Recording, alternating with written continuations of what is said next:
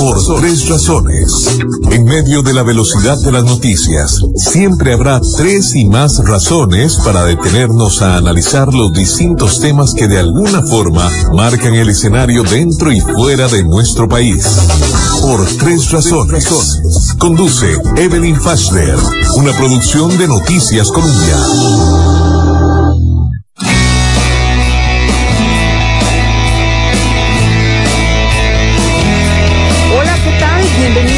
Por Tres Razones, un programa que pasa de lunes a viernes a partir de las 3 de la tarde.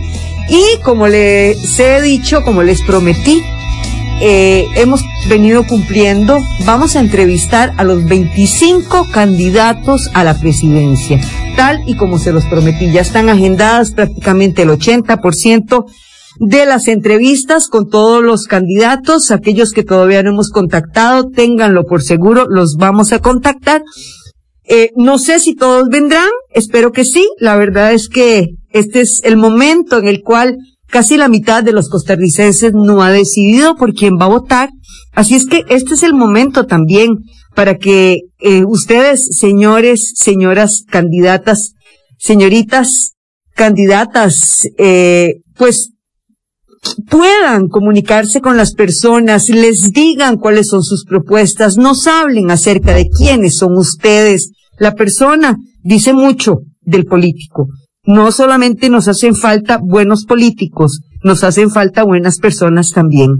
Como siempre les pregunto y me gustaría saberlo a través del 70030303 y a través de Facebook, porque les recuerdo que estamos en Facebook. Usted se va a Noticias Colombia y ahí verá por tres razones y escuchará por tres razones, o también lo puede escuchar a través de la 98.7 FM en el corazón de los costarricenses.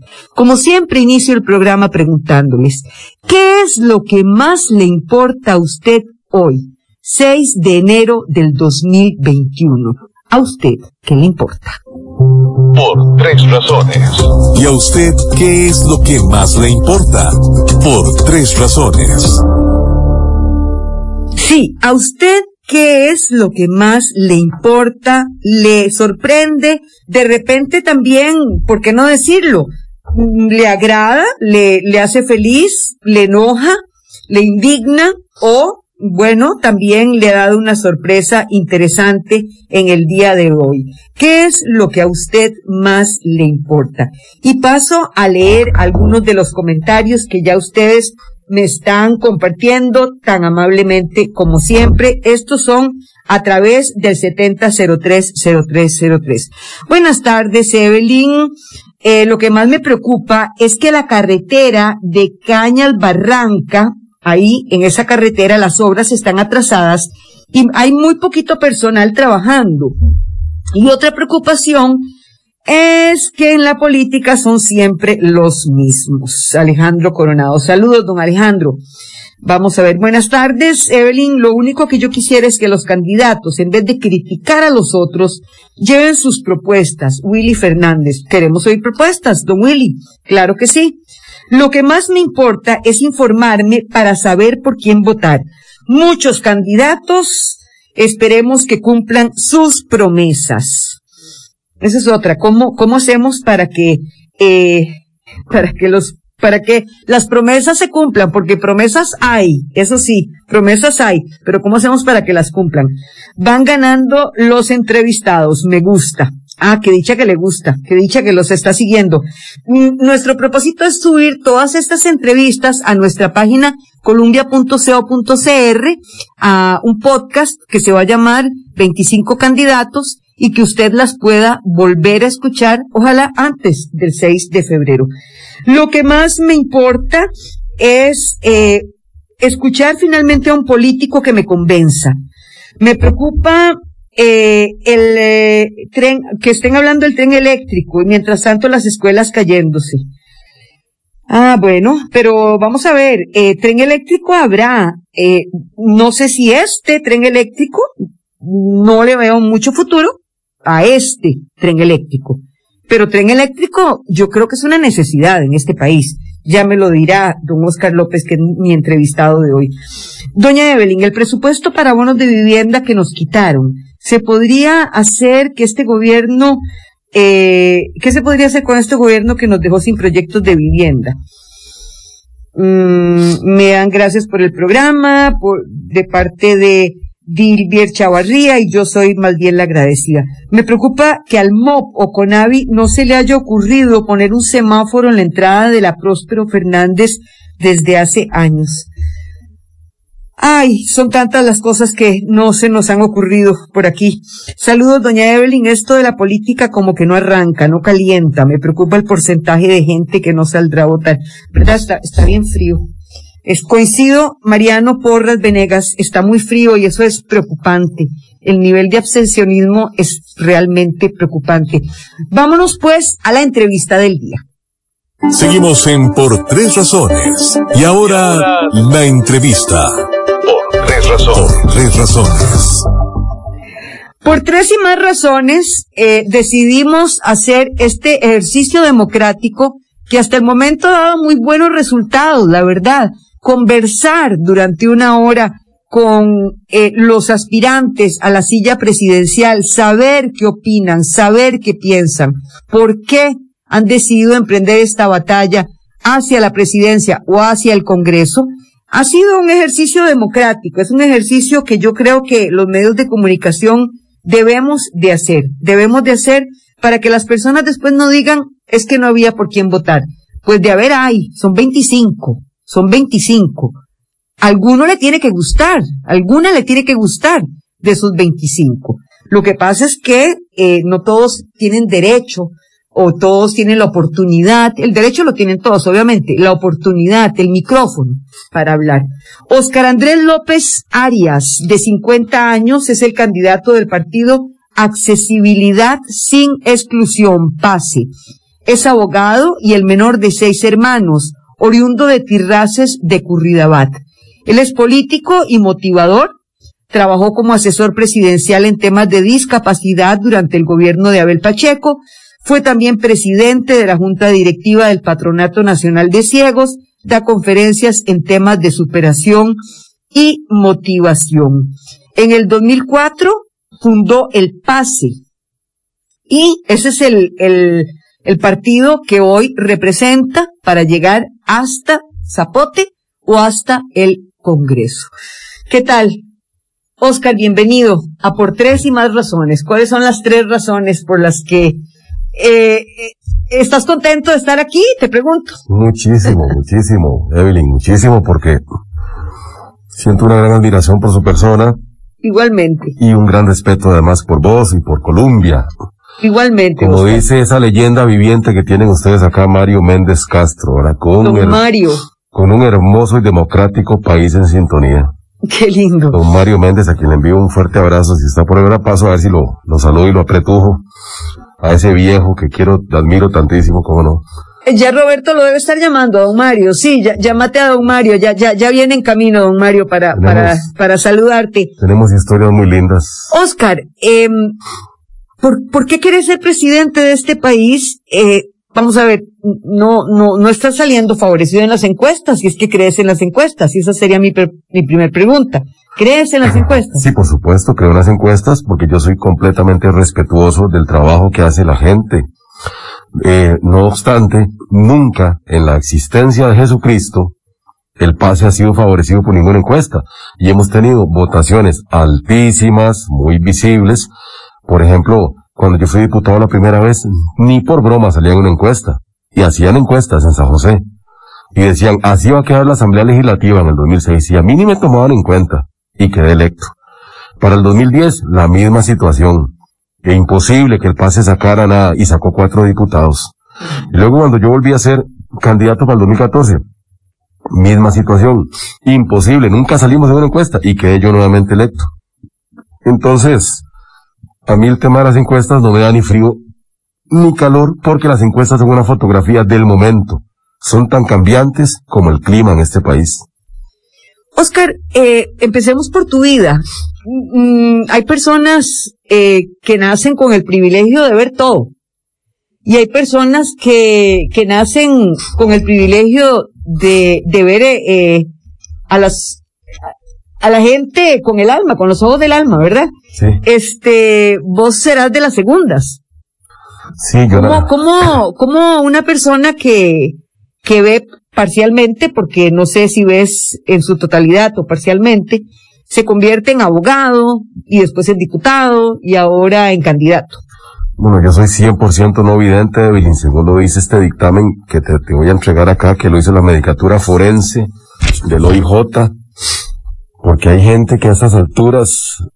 Dice que no sos 100% vidente. Sí, no, en- encuesta la fiscalía, Evelyn, la fiscalía... Pues, Por eso te estoy preguntando, yo lo sé, yo No, lo sé, ya- es que no sabía cómo, Ah, no, no, no yo- quiero, no quiero ofender tampoco. No, hombre, usted no ofende. Y además, yo vengo a esto. O sea, aquí tengo un reportaje de la extra que dice Fiscalía duda de ceguera de diputado. Yo lo leí, Oscar. Con una fiscalía así, bueno, eh, el dictamen médico que me hizo la medicatura forense demuestra, no es el dictamen de un EVAIS, no es el dictamen de una eh, médico privado, de un amigo mío, no, no, es la medicatura forense donde nadie puede ir a hacerse un examen, nadie, a menos que lo lleven obligado por la, citado por la fiscalía, como me pasó a mí, porque ellos, en una fulastre acusación que me hicieron, eh, de falsificación de firmas y contratos, que la mantienen por una, mala praxis judicial, la mantienen viva, de ahí, me, me, me llevan a estos estados. Y resulta y acontece que para ellos demostrar que yo tengo la capacidad de falsificar firmas o falsificar documentos, me hacen un dictamen médico de la medicatura forense y. Vienen los médicos de medicatura forense y dicen, ah, ah, momentico, señores. Según nuestro dictamen médico, Oscar López es 100% ciego. Y se les cayó el naipe. Se les cayó. Entonces me cambiaron de ser autor material, ya me pasaron a ser autor intelectual. O sea, para ellos lo único importante era mantenerme ahí, en esa raya. Yo pensé que cuando les entregaran este dictamen, ellos iban a decir, no, no, no, tranquilidad ante todo, pero bueno, así son las cosas, Evelyn. Yo soy una persona que estoy hecho para la lucha, para la batalla, y aquí estoy, feliz y agradecido con Dios con mi discapacidad. Con esas cosas no se juegan. Uno no puede jugar con esas cosas. Yo fui a operarme a Cuba en el año 2003 intentando revertir el, el destrozo de mis retinas en el Instituto Internacional para la, para la Retinosis Pigmentaria. De ahí salí con el único deseo de suicidarme. Llegué al muro del malecón con la única finalidad de lanzarme al mar y acabar con mi vida, producto de la desilusión tan grande que significó para mí el ver que estuve 21 días internado solo en Cuba, sin familia, sin nadie, tratando de hacer algo por mis ojos. Y al ver la decepción en la que caí, la depresión tan terrible, lo que quise fue matarme. Bueno, gracias a esa fuerza superior que algunos llamamos Dios, eh, no lo hice. Y hoy estoy acá, soy padre de un maravilloso muchacho de 15 años. He sido el primer diputado no vidente de Iberoamérica, escribí mi libro Con los ojos del alma, que hoy por hoy se comercializa en Amazon. Y he sido el primer no vidente que escala el chirripó. Y he hecho cosas importantes en la vida por las personas con discapacidad y por los adultos ¿Qué mayores. edad tenías, eh, Oscar, cuando te operaste? Tenía, en el 2003, eso tenía hace, mm, vamos a ver, 17, 18 años más o menos. Hace, tenía como 30 años.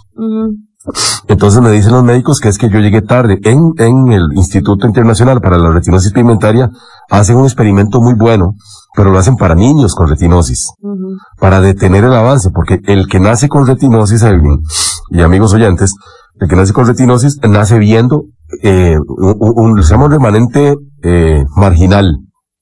Ya naces con ceguera nocturna, pero de día uno ve parchones, siluetas, sombras y luces. Entonces, eso en Estados Unidos se llama ceguera legal. En Costa Rica no existe el término ceguera legal. Entonces ya, yo- ya uno nace, perdón, con ceguera legal. ¿Y cómo, y, y cómo te explicas, Oscar?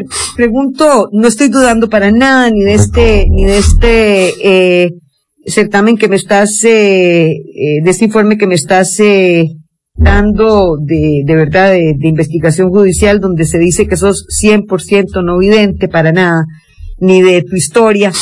Eh, ¿Cómo hiciste para participar, por ejemplo, en, en un, en un programa de baile? Mira qué lindo fue esa Pero, experiencia. pero ¿cómo hizo Oscar? A ver, es que, es que es difícil, o el Claro. grabar estos videos de TikTok. que bueno, que yo sé que mucha gente lo felicita, otra gente lo critica, pero, pero explíqueme cómo, cómo hizo, cómo le hace. es que eh, la persona no vidente desarrolla una serie de capacidades. El oído es una de ellas. Por ejemplo, yo monto a caballo y, y uno guía las riendas del caballo y va conversando con las personas y uno se orienta con el oído. Eh, el oído, el tacto, el olfato, son eh, sentidos que se alteran. Entonces todos los no videntes desarrollamos mucho oído para la música o para el baile. Yo toco guitarra, toco teclado, me gusta muchísimo cantar. Pero es que si usted de verdad no ve nada, de si se hubiera caído. ¿De dónde? Bailando. para no caerme, yo tenía que entrenar para estar en Dancing with the Stars cuatro horas diarias. Ahí era donde me caía, en esos entrenamientos. Una y otra vez me caía, le pegaba golpes a Tatiana, a la bailarina, que Dios la bendiga a Tatiana. Le pegaba, ella puede dar fe del montón de, golpes con la cabeza que le daba. Y, y, y, siempre ella atenta a las manos torpes de Oscar López, pues tirando las manos por allá y por acá. Y con ella y con dos eh, profesores más, eh, aprendía la coreografía. y luego, el martes más, el miércoles, el jueves, el viernes, el sábado, y llegaba el domingo ya con la, la coreografía en la cabeza montada y salíamos bien.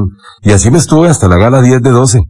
Pero esa fue la clave, cuatro horas diarias de, de ensayo por cada coreografía. Oscar, eh, ¿cómo llegas a la universidad a estudiar Derecho? Bueno, yo termino mi bachillerato de ma por madurez. Yo no saqué el bachillerato por ningún colegio en Costa Rica, sino que yo por madurez saco por el sistema de educación abierta eh, cuando yo dejo de ser diputado la primera vez que yo no tenía bachillerato, me tomé el reto de decir, bueno, yo fui diputado sin bachillerato, porque en Costa Rica no es un requisito. No, no lo es. No lo es, entonces claramente no lo es, pero yo dije, bueno, yo quiero seguirme superando en la vida. Entonces me faltaba la, nada más el examen de mate. Me preparé y en el 2012 lo gané. De inmediato me metí a la universidad a partir del 2012 y me licencié. Hice la prueba de incorporación al colegio de abogados la hice pura memoria, una, una prueba memorística, donde me pusieron una persona a dictarme las preguntas y, las, y los ítems para escoger. Y bueno, gracias a Dios me saqué un 100 en el examen de ética profesional y un 84 en el examen de excelencia académica. Y de esa forma me incorporé y luego me inscribí en la UNED, una universidad pública muy amada por todos los costarricenses. Y ahí me convertí en el primer no vidente que saca una maestría en derechos humanos. Entonces, pues esa ha sido básicamente mi historia académica. ¿Quién te acompaña en esta carrera para la presidencia? Digo, tener doble postulación. Sí, señora. O llegas a la presidencia o llegas a Zapote. Lo que Dios permita y lo que los costarricenses decidan dónde creen que una persona como yo, con mi experiencia, con mis golpes, con mis raspaduras y con mi conocimiento pueda servirle a, Costa Rica. Si puedo ser eh, presidente, yo me he preparado académicamente, intelectualmente y políticamente para el cargo, o bien si puedo reiterar mi, mi paso por la Asamblea Legislativa, les aseguro que verían una mejor versión de Oscar López de la que nunca habían visto, porque hoy soy una persona más madura, más centrado, eh, más analítico, más frío, más calculador, pienso más las cosas que digo y que hago, y eso me parece que es bueno y que la clase política debe ser así. Y la Costa Rica post pandemia obliga que se elija dentro de un mes políticos con ese nivel eh, con gente que conozca, si no vamos a seguir improvisando en la Asamblea Legislativa y llenándonos de ocurrencias. Hoy tenemos un diputado hablando mal de las vacunas contra el COVID, diciendo esa Quiero preguntar, eh, ¿crees que la vacunación debe ser obligatoria? No, no creo que va a ser obligatoria porque por un principio de tesis de derechos humanos, el ser humano finalmente es libre de hacer de su vida lo que quiera. Y eso es lo que nos convierte precisamente en seres humanos, sin que haya de por medio un desconocimiento de la base científica, de la evidencia fáctica. Eh, en este sentido, yo creo que nos tenemos que vacunar. Yo tengo todas las dos dosis y me pondré la tercera. Creo en eso, pero no creo que haya que obligar a acorralar a la gente necesariamente. No creo que sea la razón. Entonces, ¿de qué manera obligarlos para que eh, podamos adquirir la inmunidad de rebaño? Es que el mismo sistema nos va acorralando. Por ejemplo, eh, yo he sido muy reacio al tema del código QR. Pero yo soy una persona de mundo, a mí me gusta viajar, dar conferencias, salir del país. Necesariamente tengo que apelar al uso del, código QR en mi vida. Entonces, aunque tengo una opinión sobre esas cosas, la misma vida, el mismo sistema te va acordando a esto. Eh, a algunos no les gusta hablar del Bitcoin. Bueno, Costa Rica tiene que entender que el mundo está dando pasos hacia las monedas virtuales. Mm. Nosotros tenemos que prepararnos. Que no nos gusta, que eso suena como que viene el anticristo con la marca de la bestia, eso. No, no, no, no. No podemos acorralarnos, no podemos vivir con una visión aldeana del mundo, somos un, mundo muy pequeño. Oscar, ¿qué harías, qué harías de diputado en esta segunda versión de vos mismo que no hayas hecho en la primera? Porque bueno, mucha gente puede decir, ya tuvo su oportunidad. Ya tuve mi oportunidad y la aproveché, gracias a Dios. Y mi carta de presentación es todo lo que hemos logrado con el pase. Es que hay gente que todavía a estas alturas te dice, usted no ha hecho nada. Me dicen que yo no he hecho nada, pero tiene un, abuelo que se sube al bus y paga el, pasaje con solo presentar la cédula. Logro del pase. Y me topo otra persona que me dice, usted no ha hecho nada. Ah, pero alquila casa. Y ya no paga el aumento mensual del 15%, que es un aumento anual dividido en los 12 meses. Ya no lo pagan gracias a una ley del pase. O que recibieron un trasplante de órgano cuando fue el pase el que logró la ley del, de- del trasplante de órganos y la penalización del tráfico de órganos. O la gente que dicen que no hicimos nada y ahí está la ley antitabaco. Una lucha del pase o la ley del, del maltrato animal. O cuando ven a la gente haciendo les con las pantallas. El pase fue el que declaró el lesco lengua oficial de Costa Rica. Hay tres lenguas oficiales en el país. El español, el bribri y el lesco. Conquista del pase. Y, y, y mira, un día una muchacha no vidente me decía, yo no creo en usted, y es no vidente como yo, yo no creo en usted, usted no ha hecho nada por nosotros, los no videntes. Y ella es abogada en archivos nacionales, gracias a la ley 8862, ley que reserva el 5% de plazas laborales para que los ocupen las personas con discapacidad en el sector público, ley redactada por mi persona. Oscar, me está poniendo qué vergüenza entrevistar a un político estafador que el, C- que el Tribunal Supremo de, Elec- de Elecciones investigó. Pero le quiero decir una cosa a la persona que me está poniendo esto. Yo voy a entrevistar a los 25 candidatos.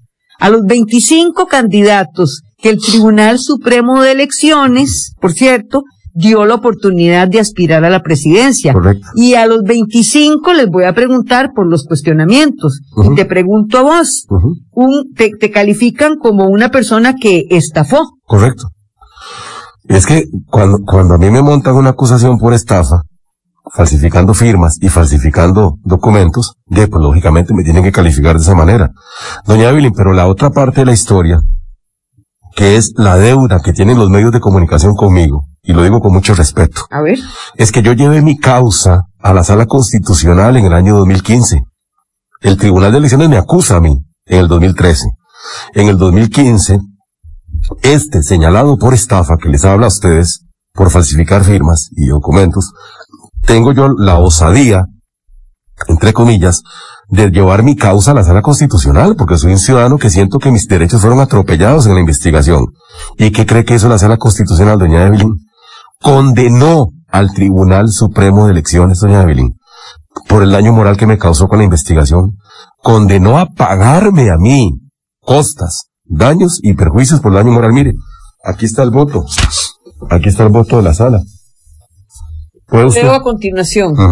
Dice, eh, Sala Constitucional de la Corte Suprema de Justicia, San José a las 11 horas 38 minutos del 6 de febrero del 2015. Recurso de amparo interpuesto por Óscar López Arias, portador de la... Se declara con lugar el recurso únicamente por violación al derecho de defensa.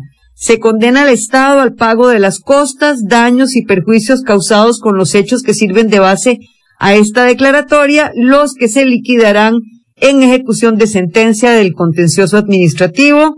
No dice por cuánto. El magistrado Rueda Leal da razones particulares. En lo demás se declara sin lugar el recurso. Los magistrados Cruz Castro y Casillo Vique salvan el voto y declaran sin lugar el recurso. La magistrada Hernández López y el magistrado Salazar Alvarado ponen nota. Entonces yo soy, me, me dicen estafador y tengo un voto de la sala, donde la sala más bien condenó la investigación. Entonces a mí, de alguna forma, me duele el tratamiento que se le ha hecho a estas cosas. Porque si la sala constitucional condenó la investigación por el derecho a defenderme, ¿y por qué fue que la condenó? Porque a mí no me dejaron aportar un abogado, no me dejaron aportar un dictamen médico. No, a mí me abrieron una investigación, así porque así, me trataron de estafador, así porque así, y vaya a juicio. Y tengo que ir a juicio. No, yo voy a juicio a llevarle ese voto a los, a los jueces. A ver si los jueces van a pasarle por encima a una sentencia de la sala constitucional. Oscar, vea, el asunto aquí en las redes sociales es que la gente ya no cree en los políticos. Y usted es un político. Se lo digo así, y, y se lo he dicho a, a los que han pasado por aquí. La gente le perdió la fe a los políticos. Se siente desesperanzada, decepcionada, engañada. Sí, Por falta de información, Evelyn. Yo le digo a la gente, no crean los políticos, crean las evidencias. Por fal pero estás diciendo que por falta de información de los medios, o porque no les damos cobertura a los partidos pequeños, o por qué? Por todo. Porque es un, es un collage. ¿Por qué? Porque si yo hubiese metido un recurso de amparo contra la investigación y la sala más bien me lo rechaza portas, eso hubiera sido titular en todos los medios de Costa Rica, incluyendo Noticias Colombia, con un hermoso y democrático país en sintonía. ¿Ve? Pero como fue al revés, yo fui. Pero Oscar, vos has, atraído mucha atención de los medios. Eso es un, sos un político muy mediático y vos lo sabés. Correcto. Pero mucha gente le da más énfasis a otro tipo de cosas y me sucede mucho en TikTok ahora que estoy eh, pues reventando la red social más famosa de Costa Rica, como es TikTok. ¿Con qué estás reventando la red social? De, con todo lo que pongo, me conecto a conversar con la gente y se me conectan 30 mil personas en tiempo real. Me conecto a hablar de cualquier cosa. Pero no, vamos a ver, volviendo al tema, al tema que estás diciendo, que, que los medios no, no, no te damos cobertura, o no le damos cobertura a los partidos pequeños. Eh, es cierto, me da culpa, no le damos cobertura a todos los partidos pequeños, pero, pero vuelvo sobre el tema en el hecho de que vos sí sos un, un político muy mediático. y, y, y, enumeré programas donde has salido y estás diciendo, estás hablando de, de una red social donde, donde sos bien popular. Entonces, pues pelotas sí te hemos dado. Bueno, por eso tengo tantos seguidores en redes sociales. Porque haya gente que no se chupa el dedo en este país tan fácilmente porque hay gente que se informa incluso por medios alternativos y que han visto cuando yo he publicado esa sentencia de la sala constitucional, que por cierto, dice usted donde leyó que no, no se dice cuánto la, lo que me tienen que pagar. No, porque yo tengo que acudir a la vía contenciosa administrativa a darle valor al daño moral. Eso es un enano de otro circo, como dicen en el, en el pueblo. Lo voy a hacer en algún momento de mi vida. Cuando todo esto pase, porque yo no voy a dejar títere con cabeza. A mí, cualquier persona que me trató como me trató en una acusación tan fulastre y tan cobarde como esa, me lo voy a llevar a los tribunales. Yo lo voy a hacer porque yo no soy un cobarde. Entonces, Evelyn, ¿me verás? ¿Quién, ok, ¿quién te, ¿quién te levantó ese falso y con qué? ¿Con qué objetivo? Eso lo levantó el hermano de Emilia Navas Aparicio. Emilia Navas Aparicio es la mujer más despreciable que ha pasado por la Fiscalía General de Costa Rica. Su hermano, a quien yo eché del pase por vínculos con el narcotráfico mexicano, a quien cuando yo me entero de sus vínculos con los narcotraficantes mexicanos, lo eché del partido, me la juró y me la cumplió.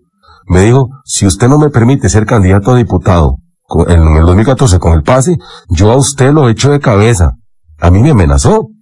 Y yo no sabía que tenía una hermana llamada Emilia Navas Aparicio. No lo sabía. Y cuando ese tipejo yo lo echo del partido, me montó esta acusación. Él es la, el, el, principal testigo de la, del Tribunal de Elecciones en mi contra. Y cuando yo me entero que es hermano de doña Emilia, cuando ella llega en el 2017 a ser fiscal general, entendí muchas cosas. Luego a ella le llegó este caso y yo le pedí que se recusara y la señora no se recusó ni se inhibió, más bien lo mandó a juicio en una presunta eh, componenda entre ella y el hermano. Mm. Se lo hice saber a la señora. Gracias a Dios que tuvo que salir por la puerta de atrás vergonzosamente y corriendo. Bueno, esta señora también me la tendré que topar en algún momento, porque yo no le padezco de miedo a nadie. Mire, Evelyn, a mí la política no me define. Ya yo estoy ya yo pasé por donde asustan. A mí no me define la política. Si Dios permite que yo sea diputado o presidente, lo voy a hacer en algún momento, como decía mi padre, cuando Dios quiere con todos los vientos llueve. Pero yo miedo no le tengo a nadie y los que me hicieron a mí esta patraña, incluyendo a la ex fiscal general Emilia Navas, que se prestó vulgarmente para apoyar a su hermano, que es el principal testigo del, del Tribunal de Elecciones en mi contra, y a estas personas inventaron una acusación falsa en mi contra, diciendo que yo finjo una ceguera por Dios. Eso dice el expediente. Juro que Oscar López se hace. Juro que Oscar López ve. Es muy serio. Muy serio. Yo tengo un hijo. Tengo una mamá. ¿En su familia alguien más padece retinosis? No. No, no. ¿Usted de, de, sus seis hermanos es el, el, único? Yo me pegué la rifa con todos los números. Sí, señora. ¿Su padre y su madre eh, ven bien? Mi padre es fallecido. ¿Fallecido? Mi mamá ve perfectamente con 76 años. Tiene una vista. Sí. Oscar, eh, sin embargo, vea, eh, uno de los principales, usted habla aquí de un caso claro, usted está denunciando un caso claro de corrupción. Y, y yo les he dicho a todos los candidatos, eh, lo que más les preocupa a los costarricenses es esa corrupción enraizada. Usted cuenta sus... ¿Hay corrupción en el Poder Judicial? Sí, y, y si usted fuera presidente o si usted fuera diputado, cualquiera de las dos postulaciones, ¿cómo la combatiría? Usted es una, una persona, un ser humano, digo, ¿cómo va a combatir algo tan, tan arraigado ya que yo lo veo tan, tan, tan adentrado, ¿verdad? No sé si ese es el término que se usa, pero, pero entre más uno trabaja en esto, más, más ve las raíces tan profundas que tiene. Claro, bueno, nosotros proponemos una mayor apertura de los procesos públicos, que aquí los procesos no son públicos. Aquí nada es público, doña Evelyn. Usted no se da cuenta cuáles son las transacciones que se hacen en el Poder Judicial para la compra de patrullas, para la compra de equipamientos. Mire, para la compra de resmas de papel, las millonadas que se gastan en el Poder Judicial en esos presupuestos. Aquí la gente no se da cuenta en qué se gastan sus impuestos. ¿Por qué? Porque no hemos obligado a transparentar las compras y las transacciones. Todo costarricense hoy está obligado a declararlo todo. El IVA nos metió en cintura a todos y nos dañó terriblemente. Pero a quienes? Nos jodió a los de a pie, a los trabajadores independientes.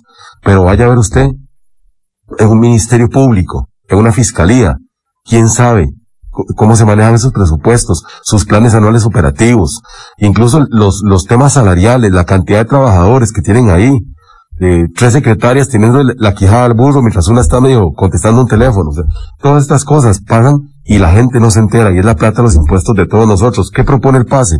Hay que transparentar, llevar a aplicaciones de computadora todo esto donde una persona pueda meterse a una página y ver qué está comprando, qué está ofertando, cuánto gana una persona, todo ese tipo de cosas. Las nuevas tecnologías nos llevan a esto y se puede hacer y es lo que nosotros proponemos. Pero claro, en un país donde el Ministerio de Ciencia y Tecnología es un adorno, donde en el Producto Interno Bruto de Costa Rica se invierte solo un 0.3% del Producto Interno Bruto en ciencia y tecnología. ¿Cómo va a ser posible que gastamos un 8% en educación para tener una educación de tan mala calidad con un apagón educativo de cuatro años y en ciencia y tecnología solo un 0.3%, teniendo un cerebro como Franklin Chang allá votado en Liberia? ¿Me explico? Esas son las cosas que nosotros queremos cambiar. No, que, que le están pidiendo a usted eh, nombres, pero bueno, yo creo que nombres dio, ¿verdad? Eh, dio el nombre de la ex fiscal general. Y me atengo a las consecuencias, y si doña Emilia Navas tiene cinco centímetros de vergüenza y dos centímetros de valentía, le pido por favor que me querelle, que tenga la amabilidad, que me querelle, y sería para mí el triunfo de mi vida, salir de, de un juicio con esa señora, así, porque esa señora le pedí que se inhibiera y le pedí que se recusara y ¿sabe qué dijo? Ah, que es que el hermano de ella sí es hermano, pero que no tienen ninguna relación. Esa fue su versión. No tenemos relación. Y el grado de consanguinidad, que dice el Código Procesal Penal, ¿dónde queda? Que dice que no pueden participar cuando haya grado de consanguinidad o afinidad. No dice si tenés o no tenés relación con un hermano. Esas cosas nadie las puede saber si usted se lleva bien con sus hermanos o no. La ley habla de consanguinidad y afinidad. Y doña Emilia tuvo mi expediente siete meses y medio mientras yo era diputado y se lo pudo haber dado a la fiscal subrogante y no se lo dio. O se pudo haber inhibido y no se inhibió, no. Lo tomó, vio que el hermano de ella era el principal testigo del Tribunal de Elecciones y me elevó a juicio. Ahora, ¿usted le tiene alguna deuda con el tribunal, don Oscar, en estos momentos? Ninguna, ninguna, si no, no estaría participando del proceso electoral. Claro, no lo dejarían. No, por supuesto que no. Es más, he hablado con los funcionarios del Tribunal de Elecciones, hasta están apenados conmigo. Le voy a decir algo. Yo voy a decir, porque yo hablo con nombres. Yo no sé si algún día Luis Antonio Sobrado Barrantes vendrá aquí y dirá que yo soy un mentiroso. Pero Luis Antonio Sobrado Barrantes, expresidente del Tribunal de Elecciones, delante de la señora Eugenia María Zamora Chavarría, actual presidenta del tribunal, y delante de Max Exibel actual vicepresidente del tribunal, me ofrecieron disculpas por esa acusación. Me las ofrecieron una vez que vieron que la sala cuarta condenó al tribunal de elecciones. ¿Por qué no lo hicieron público? No Por- lo sé, ¿y por qué Ah. no se las exigió públicas? Sí, porque? ¿quién le va a exigir a los magistrados que den una disculpa Es pública? usted que fue el ofendido. Sí, pero no, no lo van a hacer y no lo hicieron. No, pero usted que fue el ofendido. Pues se los dije, les agradecería mucho que esto lo hicieran público. Claro. Y, y, y no lo hicieron. Para limpiar su nombre, yo creo que es lo que amerita, ¿no? Bueno, pero lo limpiaré cuando lleve esto a la vía contenciosa administrativa y tengan que pagarme lo que dice la sala que me tienen que pagar, porque el daño moral que me han hecho a mí es inconmensurable. Inconmensurable, eh, realmente. Que hoy por hoy haya gente dudando que yo soy ciego y que yo puedo falsificar firmas y contratos y que doña Emilia Nava se prestara para esta patraña, viendo ella mi dictamen médico ahí, teniéndolo en su oficina, en su escritorio, viendo ella mi dictamen con sus ojos y prefirió más hacerle caso a su hermanito. Ah, no. ¿Su ex esposa tuvo algo que ver en todo eso? Por supuesto que sí, ella fue tesorera. Y ella metió un recurso de amparo también en el 2016. ¿Y sabe qué pasó? Lo ganó también. Lo ganó. Y nuevamente, en buenos términos con ella. en excelentes términos, es una maravillosa mujer, es una estupenda madre, la mejor madre que Dios le pudo haber dado a mi hijo. Es mi gran amiga. Adoro a su, a su actual pareja sentimental, que es un entrañable amigo mío. Salimos juntos, comemos juntos y hasta me está apoyando en la campaña. Ah, me preguntan que si la propuesta, la entrevista es para hablar de las propuestas de gobierno de los problemas personales de don Oscar. Graving Salas, ¿sabe qué es lo que pasa? Que también cuando hay una persona que aspira a la presidencia y ha tenido tantos obstáculos, a mí me gusta conocer más de la persona porque habla mucho también del político. Es decir, eh, eh, enfrentarse a un mundo de personas que ven, no viendo, pues habla mucho de la persona porque eh, no es un pequeño obstáculo, es, un obstáculo grande por vencer. Entonces, eh, a mí me da pues una gran curiosidad periodística el conocer más de la vida de esta persona. Además, los cuestionamientos que tienen, pues es importante limpiarlos. ¿No cree usted, Oscar? Absolutamente de acuerdo, le agradezco mucho al oyente que se preocupa de todo corazón, pero mire, yo soy un libro abierto y no tengo ningún problema. Y la persona que vaya a votar por mí es mejor que vote conociendo todas estas cosas. Yo creo que sí, yo creo que sí, porque cuando una persona tiene cuestionamientos, yo digo que las entrevistas sirven mucho para aclararlos. Y sobre todo cuando son en un medio tan responsable como este y con una persona como usted a quien le agradezco. Yo no me siento mal, no me siento... Ni lo hago con ningún No, afán no. de, de, es decir, yo, yo traeré a todos y a todos los cuestionaré de igual manera. ¿Por qué? Porque esta es la oportunidad de ellos, de ellos, para ellos y ellas, de aclarar todo acerca de todo. Claro. ¿Cómo piensa generar empleo? Si la gente se mete a nuestro plan de gobierno, que está en la página partidopase.org, que por favor háganlo. Estamos a un mes exacto de las elecciones. De hoy en un mes, tal vez no se elija presidente, porque indefectiblemente habla segunda ronda. No hay que ser Nostradamus, ni Maynor Cayán, ni ninguna de esas, ¿verdad? Para darse cuenta que vamos a segunda ronda. Pero lo que sí es un hecho es que habrá nuevos 57 diputados. Por Dios, ¿a quién va a confiarle usted las curules? ¿A quién? Mire, piensa en personas como su servidor, una persona como usted, que sabe lo que es sufrir, batallar, sufrir de discriminación, salir adelante, levantarse, y, y que conozco de experiencia en estas cosas. Eso me preocupa muchísimo, Evelyn. Nosotros hablamos en nuestro plan de gobierno de la legalización de las plataformas como nadie lo ha planteado. Nuestro proyecto de ley. ¿Cuáles plataformas? Las plataformas de Uber, Didi, InDrive, ¿Qué opinión tiene sobre eso? hay que legalizarlas. No puede ser posible que esta gente esté trabajando al margen de la ley. Es gente honorable que merece que alguien se fije en ellos y yo tengo el proyecto de ley para legalizarlo. Claro, todo proyecto que quiera legalizar las plataformas va a ser fustigado por los taxistas rojos. Entonces nuestro proyecto incluye que a los taxistas rojos se les elimina el triángulo de la puerta para que puedan circular por todo el país.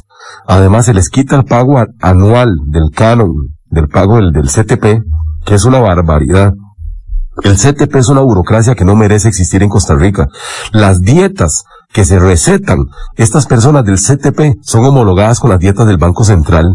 ¿Cómo es posible, Evelyn, que una persona que está en el CTP gane dietas como fuera un funcionario del Banco Central de Costa Rica? Que además son insultantes las del Banco Central de Costa Rica.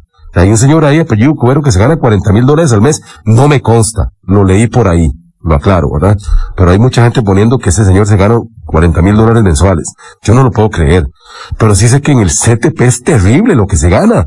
Eh, las dietas.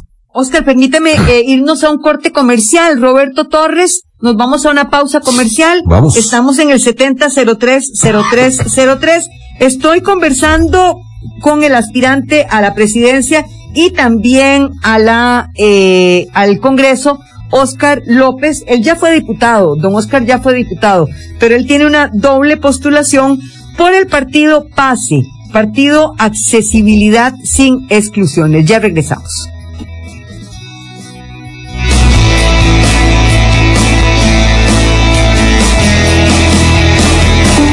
Llegó la hora de una pausa. Esto es Por Tres Razones. Ya volvemos. En Colombia estamos en el lugar de la noticia. Seguimos paso a paso los grandes acontecimientos que impactan nuestras vidas. Noticias Colombia. La pandemia nos ha hecho más fuertes, versátiles. Y confirma nuestro compromiso de llevarle la información veraz y equilibrada que usted merece. Acompáñenos en nuestras tres ediciones. Y también los fines de semana.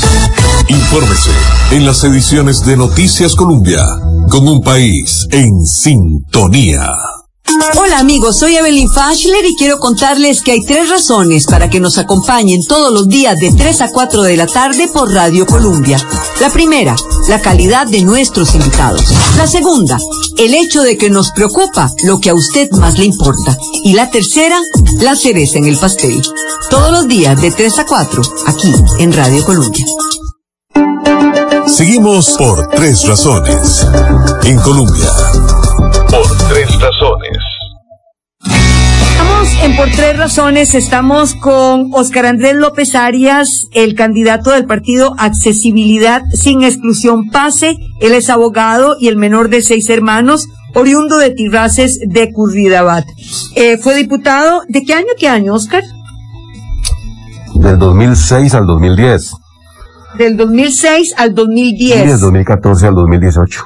Dos veces ya. Sí, señora. Y siempre por el mismo partido. Correcto. ¿Quién, quién, quién ha sido, de, de dónde son originarios la mayor cantidad de los votantes del PASE? De la provincia de San José. de la provincia de San José. ¿Y, y qué buscan? Buscan, eh, te buscan para, para que des mayor oportunidades a la gente que tiene algún tipo de discapacidad, o eso no es lo que prima. Sí, es lo que prima, aunque no es necesariamente la consigna eh, absoluta del pase. No cabe duda que yo logré detectar por mi trabajo, cuando don Abel Pacheco era presidente de Costa Rica, que me permitió, me dio la oportunidad, don Abel, de fundar un programa de atención a la población con discapacidad en Casa Presidencial. Él creyó en mí, fue la primera persona que creyó en mí, don Abel Pacheco, y desde este micrófono se lo agradezco eternamente por la oportunidad que me dio en el 2002. Entonces yo fundo el PASE en el 2004, porque yo nunca era, nunca fui de la Unidad Social Cristiana, ni nada, yo era amigo de don Abel, un señor para mí fuera de serie. Y la gente con discapacidad, pues lo- logré detectar que había un abandono enorme hacia poblaciones como la población con discapacidad y la población adulta mayor. Y la sigue habiendo. Ha habido un retroceso, doña Evelyn, en estos cuatro años. Mire que ahora están hablando de un tema de una red de cuido de adultos mayores, cuando la red de cuido fue una ley que hizo el PASE, una ley del PASE del año 2012, apoyados tremendamente por la expresidenta Laura Chinchilla Miranda. Al buen pagador no le duelen prendas, y lo cortés no quita lo valiente. Doña Laura, gracias. Porque doña Laura Chinchilla, siendo presidenta, se puso la camiseta de este proyecto de ley del PASE, y logramos financiar al CONAPAN y las redes de cuido de adultos mayores, y todo esto se desmembró en estos gobiernos del PAC. Entonces, estos han sido los temas, eh, las banderas originarias del PASE, el tema de la discapacidad, de la implementación de la ley 7600. Ha sido una lucha enorme, es más lo pendiente que lo cumplido. Hay mucho por hacer. Y por eso la gente nos busca y nos han pedido que volvamos porque hay un gran abandono de estos sectores. Eh, Pablo Alfaro te pregunta eh, qué, qué es lo más relevante que han hecho ustedes por las personas con discapacidades. Él dice que él no recuerda nada. Gracias, Pablito. Pregúntenle a los deportistas de Olimpiadas Especiales que han llenado de medallas y trofeos a este país qué piensan de, lo que hemos hecho. Las leyes que financian Olimpiadas Especiales, que dicho sea de paso, el ICODER les tiene conculcado el dinero en este gobierno, Pablo. Las leyes que han permitido que Olimpiadas Especiales se financien fueron redactadas por el PASE. Las leyes, eh, por ejemplo, la, la que hizo esta, la del 88-62, para que las personas con discapacidad tengan trabajo en el sector público, hecha por el PASE. La reforma al artículo 59 del, de la ley de vivienda para darle bono de vivienda a personas con discapacidad sin núcleo familiar. Eso no se daba antes en Costa Rica. Ahora hay personas con discapacidad sin núcleo familiar que reciben un bono de vivienda gracias a una ley del pase. Y él le podría seguir diciendo declaración, declaratoria del lenguaje de señas lesco como lengua oficial de Costa Rica en la constitución política, una conquista del pase, el etiquetado de medicinas en braille para las miles de personas que van a pedirlos. Vea, eh, Evelyn, estas cosas. Sí, yo creo que, que yo creo que ya la, la ¿Qué? No, no. ya, ya, ahí está. Pero vea, vea la importancia de esto. Yo soy no vidente. Digamos que yo vivo solo. Yo he vivido solo muchos años. Y entonces, yo tengo esta botella. Esta botella no tiene nada.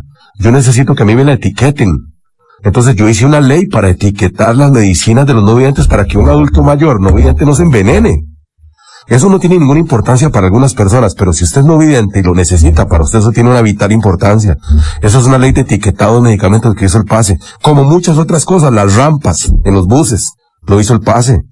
Me explico, que los adultos mayores paguen el bus presentando cédula, el demarcado en los espacios comerciales para los, los estacionamientos, que son invadidos por inescrupulosos. Bueno, pero ahí están. Son luchas, conquistas factibles, visibles que ha hecho el pase.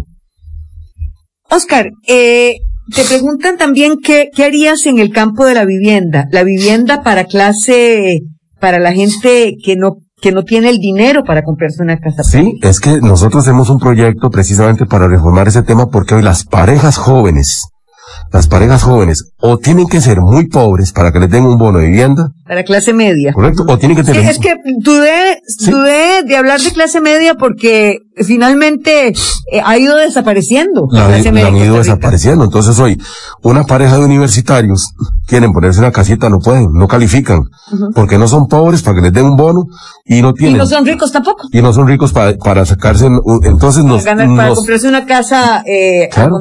Nosotros tenemos ya redactada una reforma al artículo 59 del, del- de la ley de vivienda, precisamente para meter dentro del umbral a las personas, como los universitarios, la gente joven, que tienen ingresos medios, que no son gente tan pobre, que es gente que puede pagarse eh, un una clase de vida pues un poquitico más manejable, pero que por supuesto los vamos a condenar a la pobreza si no les damos un bono de vivienda. Pero en esta visión socialista izquierdosa que estamos viviendo en Costa Rica, hay que ser un miserable para poder ir a Limas a que tenga un bono proteger. Porque nos, nos llevan a eso. Bueno, ni hablar con los, de los bonos proteger, porque se dieron en, en, en pandemia, se dieron eh, incluso dobles, ¿verdad? Bueno, se- se perdieron como se 15 perdieron un mil de millones de colones. proteger. Eso es una barbaridad lo que han hecho. Entonces nosotros queremos reformar el tema de la vivienda para que las familias, la- las familias, los núcleos de jóvenes de clase media también puedan ser protegidos como lo hicimos con las personas con discapacidad sin núcleo familiar, que fue una conquista del pase. Así que por supuesto que hacia eso vamos. ¿Cuántas personas con algún tipo de discapacidad aproximadamente, porque no te puedo pedir un dato eh, así como, como exacto, hay en Costa Rica, Oscar? En promedio somos 600 mil personas con discapacidad. Por eso yo digo que si las 600 mil personas con discapacidad se deciden más sus familias, cuidado Evelyn Fashler, usted está entrevistando hoy al próximo presidente de Costa Rica. Cuidado. Ah, caramba, Oscar, Bueno. vamos a la cereza en el pastel. La cereza en el pastel. Por tres razones. Ok, Oscar, eh, vamos a ver, este, la cereza en el pastel es la forma en la que yo le pido a mi invitado que haga una reflexión final acerca de, de lo que hemos venido conversando, que ha sido mucho, de verdad que ha sido mucho. Mucha gente me pregunta que por qué, que por qué te he cuestionado sobre cuestiones personales, que por qué, y otra gente que por qué no te cuestiono más, y voy a serte muy franca, eh, los ataques en esta campaña política no han sido solo con los, contra los políticos, son contra la prensa también. La gente está muy enojada, está muy enojada por todo. Mi cereza en el pastel es por escuchar a todos los candidatos, por escucharlos, por, por conocerlos. A ver, tratemos de no levantar tantas barreras y levantar tantos ataques y empezar por conocerlos. Esta es mi invitación para todos ustedes. Empezar por conocerlos y luego decidir por quién van a votar. Esa es mi cereza en el pastel. ¿Por qué la pones, Oscar? La pongo en tu lugar, a ver. Mire, mi cereza en el pastel es porque exactamente dentro de un mes, si Dios permite que usted vaya a votar y usted decide apoyar al pase, Mi cereza en el pastel es lograr que usted encuentre la bandera, el pase en ese mar de banderas. Oscar, muestre, muestre Entonces- su, su mascarilla para que Roberto Torres la ubique. No le muestro la bandera, mire. La bandera, sí. A todos se los estoy pidiendo porque cuando la gente vaya a votar entre 25 banderas, yo creo que se van a perder. Ahí está. Esa es la de Oscar López. Esa es la del Ok. pase. Que busquen la lateral derecha la- de la papeleta. En el lateral derecho, exactamente en la lateral derecha, a su mano derecha, ahí está la bandera del pase. Le llaman la bandera de los muñequitos, así le dice la gente, porque tiene los muñequitos de la accesibilidad. Ok, perfecto. Entonces, esta es mi cereza en el pastel, que la gente que nos quiera apoyar, que sepan que yo he sido sujeto de una absoluta y vulgar discriminación judicial y que se basen en las evidencias. Yo le he entregado a doña Evelyn Fasler documentos legítimos. Aquí los tengo. Bueno, entonces, si usted nos quiere ayudar con la cereza en el pastel, vaya y busca esta bandera en el costado derecho de la papeleta y busca la bandera de los muñequitos, la del pase. Y cuidado, ¿verdad? Y cuidado, si las personas con discapacidad lo deciden, tenemos presidente y en primera ronda además. Gracias, Oscar López, por estar aquí. Muchas gracias a todos ustedes por acompañarnos y seguiremos, seguiremos en esta ronda de programas a los 25 candidatos presidenciales que aspiran a sentarse en esa silla allá en Zapote. Muchas gracias.